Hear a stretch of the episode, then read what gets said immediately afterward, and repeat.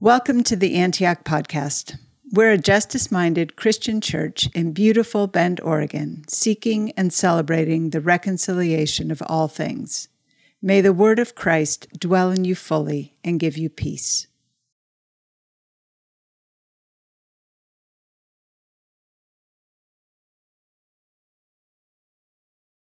As we move from gathering to listening, our scripture reading today is from the book of Isaiah, chapter 61, verses 1 through 11. The Spirit of the sovereign Lord is on me, because the Lord has anointed me to proclaim good news to the poor. He has sent me to bind up the brokenhearted, to proclaim freedom for the captives and release from darkness for the prisoners, to proclaim the year of the Lord's favor and the day of vengeance of our God to comfort all who mourn, and to provide for those who grieve in Zion, to bestow on them a crown of beauty instead of ashes, the oil of joy instead of mourning, and a garment of praise instead of a spirit of despair. They will be called oaks of righteousness, a planting of the Lord for the display of his splendor. They will rebuild the ancient ruins and restore the places being long devastated. They will renew the ruined cities that have been devastated for generations. Strangers will shepherd your flocks, foreigners will work your fields and vineyards, and you will be called priests of the Lord. You will be named the ministers of our God. You will feed on the wealth of nations, and in their riches you will boast. Instead of your shame, you will receive a double portion, and instead of disgrace, you will, receive, you will rejoice in your inheritance, and you will inherit a double portion in your land and everlasting joy will be yours. For I, the Lord, love justice. I hate robbery and wrongdoing. In my faithfulness, I will reward my people and make my everlasting covenant with them. Their descendants will be known among the nations and offspring among the peoples. All who see them will acknowledge that they are a people the Lord has blessed. I delight greatly in the Lord. My soul rejoices in my God for he has clothed me with garments of salvation and arrayed me in a robe of his righteousness. As a bridegroom adorns his head like a priest, and as a bride adorns herself with her jewels. For as the soil makes the sprout come up and a garden causes seeds to grow, so the Lord, sovereign Lord will make the righteousness and praise spring up before all nations. This is the word of the Lord. Thanks be to God.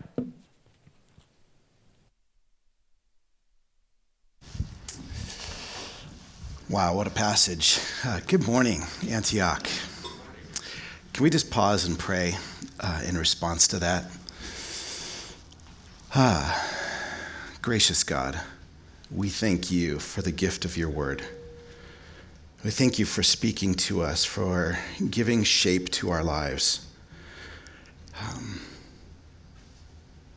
thank you for speaking such a powerful word to us in the midst of all that is broken in this world and in our own lives.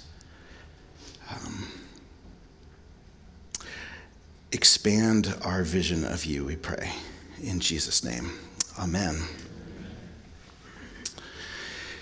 So the other day I was shampooing my head uh, because we bald guys actually use shampoo. And some of you guys are like, we do? Um, consider it more skin care than hair care, but um, it does have its effect. Um, as I was shampooing my head, I was, was thinking about what, what it is that makes us humans unique among all of other creatures. There are other things. There are things that we as humans do that are similar to other creatures, but but there's there are a few things that set us apart, um, and we we do have this unique role within creation as the image of God. Um, but the you know, other creatures use tools to some degree, and others have some form of language, and others um, mate for life, but but there's something that we do that is absolutely fascinating to me. Um, we, we start doing it from a very young age. It is the source of our greatest uh, accomplishments, and it's also the source of our worst nightmares. And yet, it, it's something that we do so often that we don't really think about it all that much. And it's our imagination. Human imagination sets us apart um, significantly. My mom tried to raise me without toy guns, but pretty much every stick that I found somehow became a rifle or a pistol as much as she tried to dissuade me of that. You and I have the ability to see inside our minds things that are not physically present. Things that are not physically present. We can see inside our minds.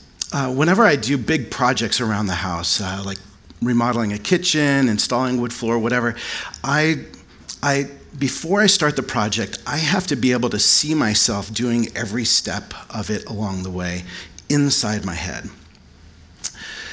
You give a kid a doll or a toy or some Legos or whatever, and almost immediately stories start to emerge as they all take life and they start telling these stories. I'd like to do a quick imagination test for you. Um, uh, as a senior in high school, we, we often do these senior mosts, you know, most likely to succeed, most artistic. Well, I came in second in two categories. First category was most shy. So imagine that one. And the second one was nicest hair. the bald jokes will keep coming. but by the way, um, Norse mythology, I really was really into it when I was a kid, and I loved Thor before all the Marvel stuff. But now my favorite is Balder. all right back to what I was saying before. So it, it's, it's truly amazing what we have with these imaginations. Uh, when I was doing hospice work uh, for a while, there was a patient that I would, would visit who um, would just be slumped in her wheelchair when I came to visit. But as soon as, as I said hi, she would, would um, come to life again. And we'd, we'd go sit, and she would. Um, she would talk about we, we, kind of played house together it was she would talk about all of the food that she was making and ask me how i was enjoying it and so i just played along but she was able to see in her mind things that were not physically present imagination is also the source of our greatest nightmares i don't know what the monster under your bed was but for some reason, mine was cobras, and I had this ability to jump far from my bed in the mornings to avoid getting caught in the back of my heel by a cobra in Los Angeles. it's also the source of our anxieties, our anxieties about things that have not yet happened, but also, strangely, anxieties about things that didn't happen in the past. When I was a pastor, there was a man in our congregation named Al. Al was a World War II veteran. And there was, Al told me about this, this time when he was uh, in the Pacific Theater and they'd been told that um, there was very likely an assault by uh, the Japanese Navy on the island that he was, was on. And so he, he was, was told to, to dig in in the beach. And so he dug in and he made this, this cozy little pillbox uh, for himself. And then he realized there was no way out of it. And he had created this death trap for himself. Well, fortunately, uh, there was no attack, but 60 years later, Al was still reliving this moment of fear as if it was still possible for him to suffer because of it. Uh, Al was particularly good at anxiety. He told me he was an expert at building bridges over rivers that don't exist, which I think is a great image, also an exercise in imagination. In the hospital uh, where I work as a chaplain, I deal with people who have out of control um, anxieties. Um, they know that things aren't good because they're there at the hospital. Um, but their, their imaginations get loose and they imagine things getting worse and worse and worse for themselves. So a nurse calls for a chaplain. And I often talk with them about our imaginations, how amazing of a gift they are to us, and yet how tricksy they can be to us. How we can play games with them. Because our imaginations play games with us, we can actually play games with them. So if you struggle with that, I'd be glad to talk with you about that afterwards. There are things that we can do to play with our imaginations. But all of our greatest inventions, all of our most beautiful works of art, all of our romances, all of our hope, and all of our fears, they all arise from our imaginations, this, this blessing that is also a curse on top of, of this, our imaginations, as unique as they seem to each one of us, they're not completely our own. So we're going to play a little game. I'm going to say a phrase, and you are all going to respond with the first thing that comes to your mind and say it out loud. Are you ready to play? All right. The happiest place on earth? Well done. All right, let's try another. Taylor? Oh, did you think I meant T A Y L O R? I meant that person that makes custom clothing, but that's okay. so interesting. Um, the happiest place on earth. Um, who, why did we all say the same thing? somebody got access to our imaginations. Listen to Psalm 84. The sweetest place on earth is your house, Yahweh of heaven's armies. My soul longs, famished, ravenous for the place where Yahweh is worshiped. Every beat of my heart, every cell in my body yearns for the God who explodes with life. I envy the sparrow at home in your house, the swallow nesting and raising her young near your altar. Yahweh of heaven's armies, my King, my God. Different imagination for the happiest place on earth.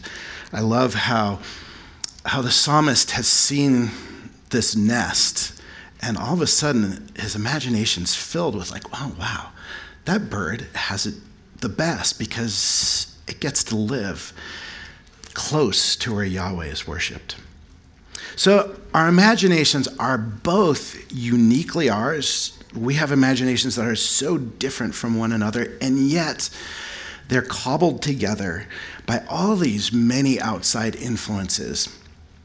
Because each one of us is constantly, and I really do mean constantly, bombarded by all kinds of images and ideas from movies and songs and commercials and social media posts and articles and books and classes and sermons and TV shows and on and on and on.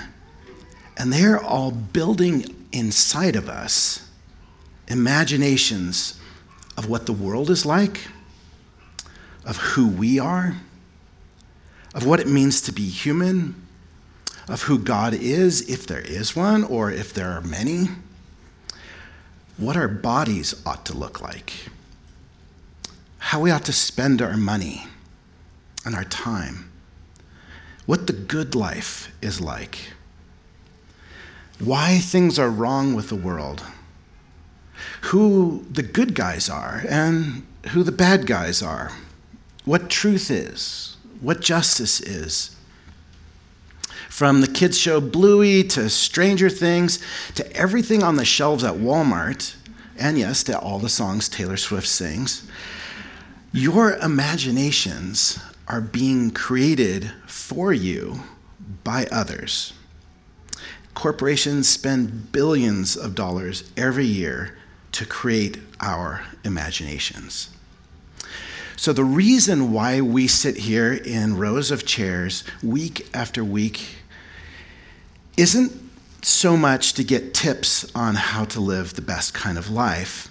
The reason, above all other reasons, that we gather around the Word of God and hear somebody read it to us out loud, and then hear somebody else open it up for us is simply this to create inside of us a biblical imagination.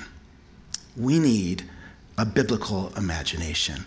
Inside it, in, in this world of crazy and contradictory imaginations, we need a biblical imagination. We need the world inside of our minds to be scripture shaped, to be Jesus shaped, to be cross shaped. And this is the reason why our church encourages personal Bible reading. Not because it helps us ascend some spiritual ladder, but because we need to be taking in the scriptures on our own on a regular basis. And it doesn't matter how much or how little, we just, there just needs to be some continual diet. Um, this is a reason why we encourage something like trips to the Holy Land. Um, I went to Israel when I was uh, 11, and it's amazing how, ever since my whole life, I've had this ability to see many of the places that I read in my mind as I'm reading the scriptures. So, when that becomes possible again, I encourage you to do that. This is why we have a church library just outside over here. It's not, it's not huge, but the books have been specifically picked for the sake of building inside us a Christian biblical imagination. That's why we have a book of the month to shape this in us. All of this contributes to a biblical imagination. Eugene Peterson used to say when you hear the word biblical, don't think of a book, think of a world. A world that is deeply suffused with God, where a consumerist American imagination tells us to follow your heart. A biblical imagination hears Jesus say, Take up your cross and follow me. Our culture tells me that the God that I ought to bow down to is the unholy trinity of my wants, my needs, and my feelings, whereas a biblical imagination tells me that my life is baptized into the Father and the Son and the Holy Spirit. Okay, that's a long introduction to a short sermon. Finally, Isaiah 61. Isaiah 61 requires of us a biblical imagination, but it also helps build into us a biblical imagination as we read and meditate on it. Isaiah 61 was initially written uh, to a group of people who had experienced war up close and personal. And much of, of this chapter references um, the devastation of war that was not only a part of their past experience, but was a part of their current reality because they lived among the devastation, the ruins of war. Uh, even though the fighting was past, the devastation and destruction remained, and it dominated their imaginations because it was around them. It, it, it created their, their imaginations about God, about themselves, and the rest of the world. The first time that I read through the passage in preparation for this a few weeks ago, I realized that I was reading all the war imagery as metaphor. Uh, metaphors are good. I mean, it's the reason why Star Wars fans say, metaphors be with you. or something like that.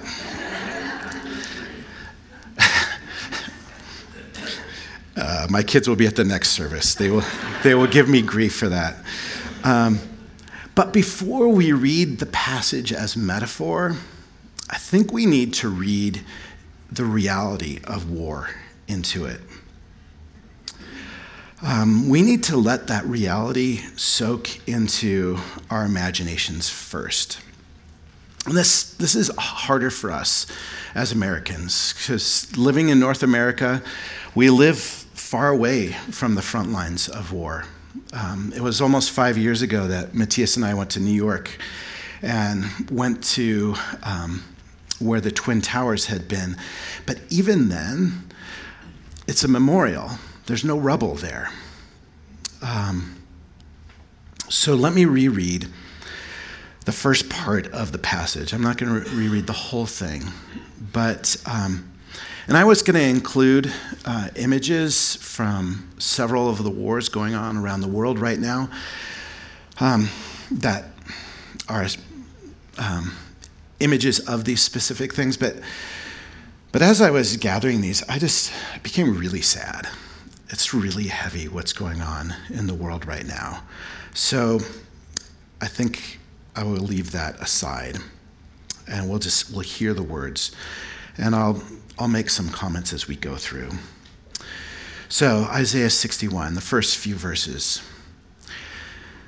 The Spirit of the sovereign Lord is on me, because the Lord has anointed me to proclaim good news to the poor. And there's a lot of reasons why people are poor, but war is really good at creating poverty. A week and a half ago, I read that something like 60% of the homes in Gaza had been destroyed. Just think about that. And that was a week and a half ago. I'm sure it's much more now. Just imagine two thirds of the homes in Central Oregon being destroyed. War creates poverty. Uh, continuing, he has sent me to bind up the brokenhearted. I don't know if you remember the, the Vietnam War song by uh, Edwin Starr called War. He says, War, what is it good for? Absolutely nothing.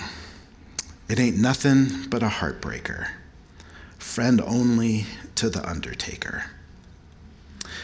Continuing to proclaim freedom for the captives and release from darkness from the prisoners. These are the POWs, the prisoners of war. There was actually a pause in the fighting in Gaza as Israel and Hamas exchanged hostages and prisoners. Continuing to proclaim the year of the Lord's favor and the day of vengeance of our God. This references this, this year of the Lord's favor, uh, the year of Jubilee, established in Leviticus 25, which is a whole sermon on its own. So I won't, won't go into it uh, much here. To comfort all who mourn and provide for those who grieve in Zion. War is the source of so much grief. If you Google war, you'll see a bunch of soldiers first, but then you'll see pictures of women and children crying. Continuing to bestow on them a crown of beauty instead of ashes, the oil of joy instead of mourning, and a garment of praise instead of a spirit of despair.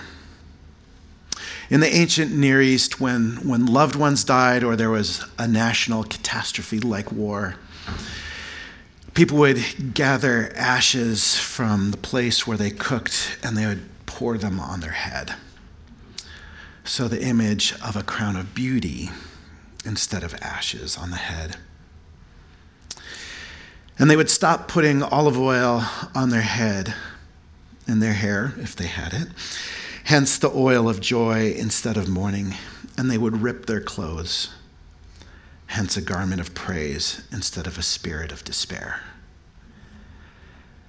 They will be called oaks of righteousness, a planting of the Lord for the display of his splendor.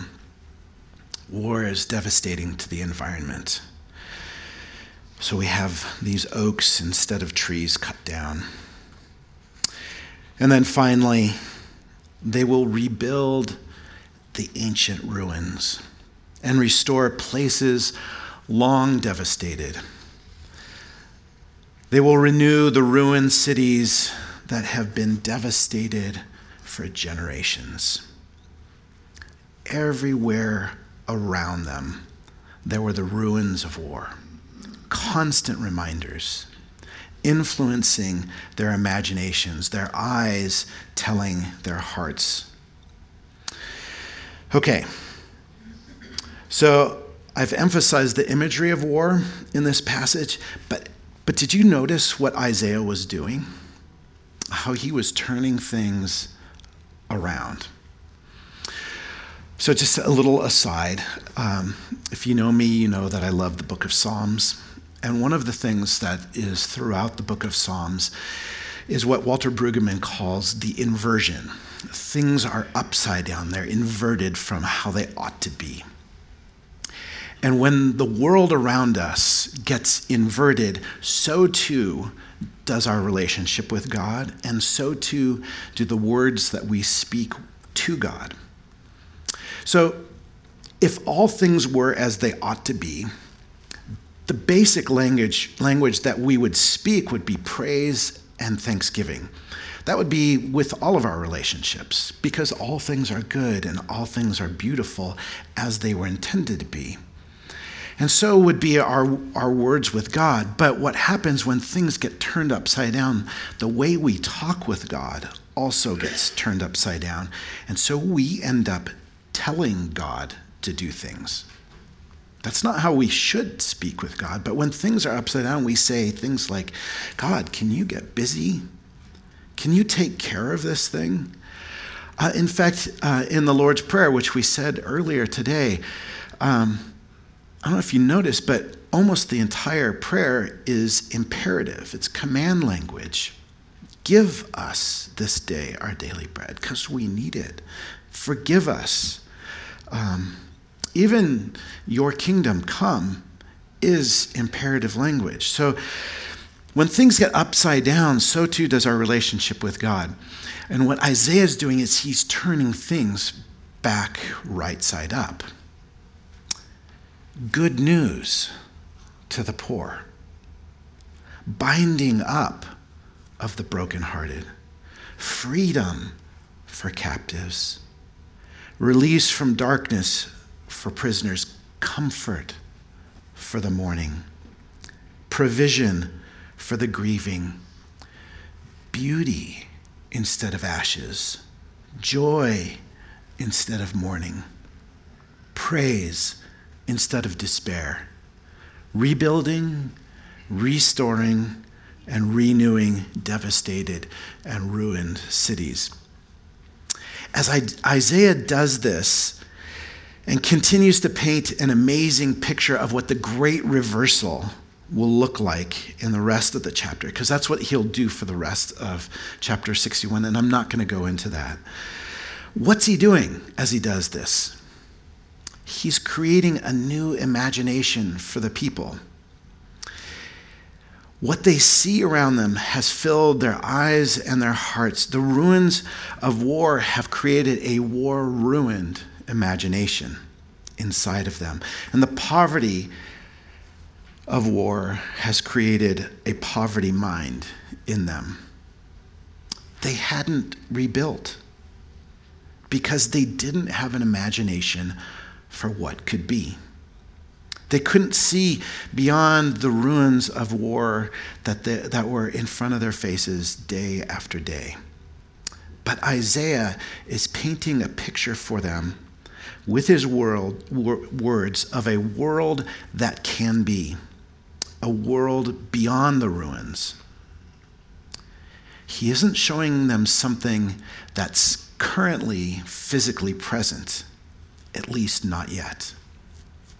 So, friends, this is what we do when we read the Bible on our own and when we hear it here um, and when we listen to sermons, and when we read books that are steeped in this biblical imagination, like Lewis's Chronicles of Narnia. And I'm going through, um, finishing up um, Lord of the Rings right now, and I'm just, it's so filled with this biblical imagination. It's what you and I need to do so much. Otherwise, we will fall for left wing and right wing conspiracy theories we will fall for prosperity gospels. We will fall for do it yourself spiritualities. Isaiah wanted to spark hope in the people, people who had devastated imaginations. And so, our first question that I think this asks me and all of us is where is my imagination broken? Where is it that I see only darkness and not light? Where have I failed to see in my imagination where God is present in this world and in my life? Because the key to this imagination is, of course, God. If there is a God, if this God is active in the world, if this God has a goal that he's striving toward, and if this God's goal is good, if this God is inviting us, you and me, to participate in this good goal, and if this God cannot be stopped, then this is a powerful imagination to embrace, to foster, to live into.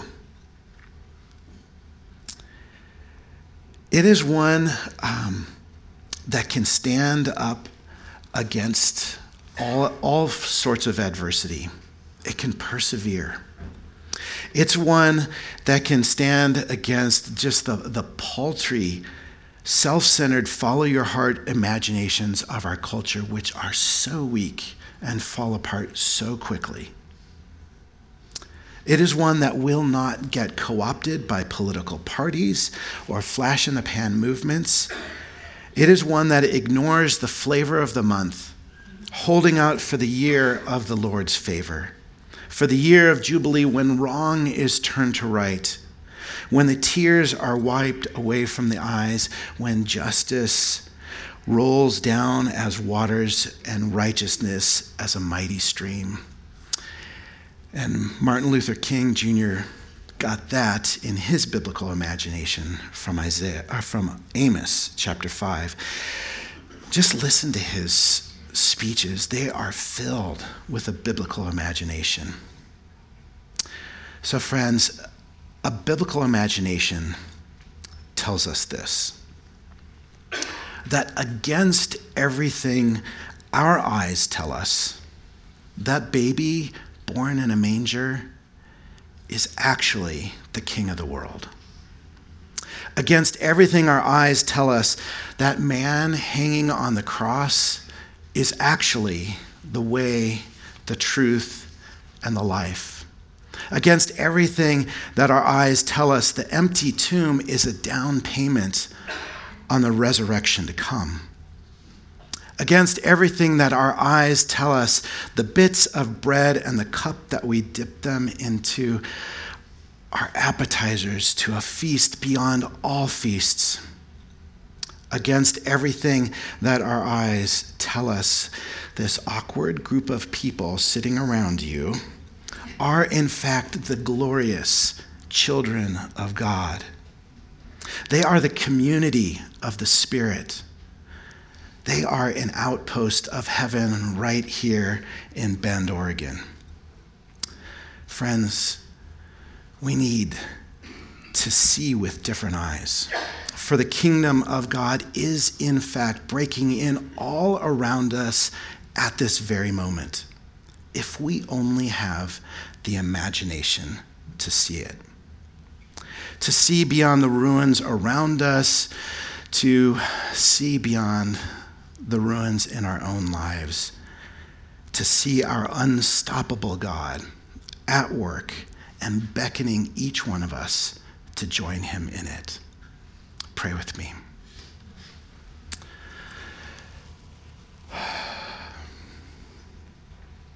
Here you are, Lord, with us, doing amazing things right now.